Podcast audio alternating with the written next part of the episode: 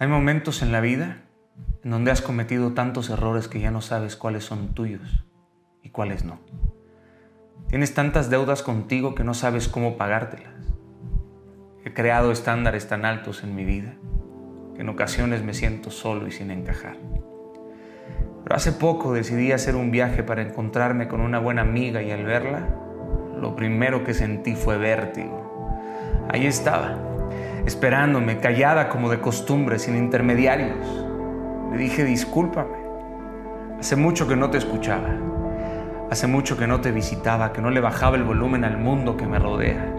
Tuve que caminar mucho para que el murmullo desapareciera y pudiera escucharte hablar claramente dentro de mis costillas, punzante como el primer segundo de vida. Siempre hablando en código morse. Tum, tum, tum. Ay, mi soledad silenciosa pero perfecta en cualquiera de sus notas. Perder la soledad es perder la oportunidad de disfrutarse. Nos enseñaron a acompañar pero no a vivir en soledad y en la soledad fue donde se me coló un sueño imposible por la puerta del quizás.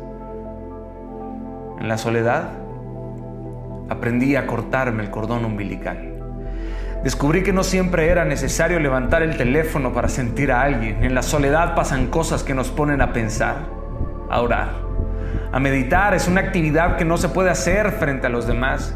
En la soledad se dice todo aquello que pocas veces se hace, donde nace el diálogo interno, donde dudas, donde cuestionas y construyes un pensamiento crítico. En la soledad nace la revolución del pensamiento, su silencio es la bala. Ella, el revólver. En la soledad nacen esas bellas preguntas. ¿Qué soy? ¿Qué quiero? ¿Qué haré? ¿Cómo? ¿Cuándo? ¿Dónde? Esas preguntas vitales de la existencia. En la vida te enseñan a pedir disculpas y en la soledad aprendes a aceptarlas. Parecería que la sociedad está construida para evitar a toda costa la soledad. De ese temor nacieron las expresiones te vas a quedar solo. ¿Por qué tan solo por aquí? La soledad no siempre lleva a estados de nostalgia. La soledad puede convertirse en un lugar placentero, pero muchos viven en la soledad porque el mundo sigue decepcionándolos. Esperan más de otros que de ellos mismos. Esos que se avergüenzan de decirle al mundo cómo se sienten, eso no es soledad, eso es desolación. La soledad es un buen amigo que visitar, no un familiar con quien vivir.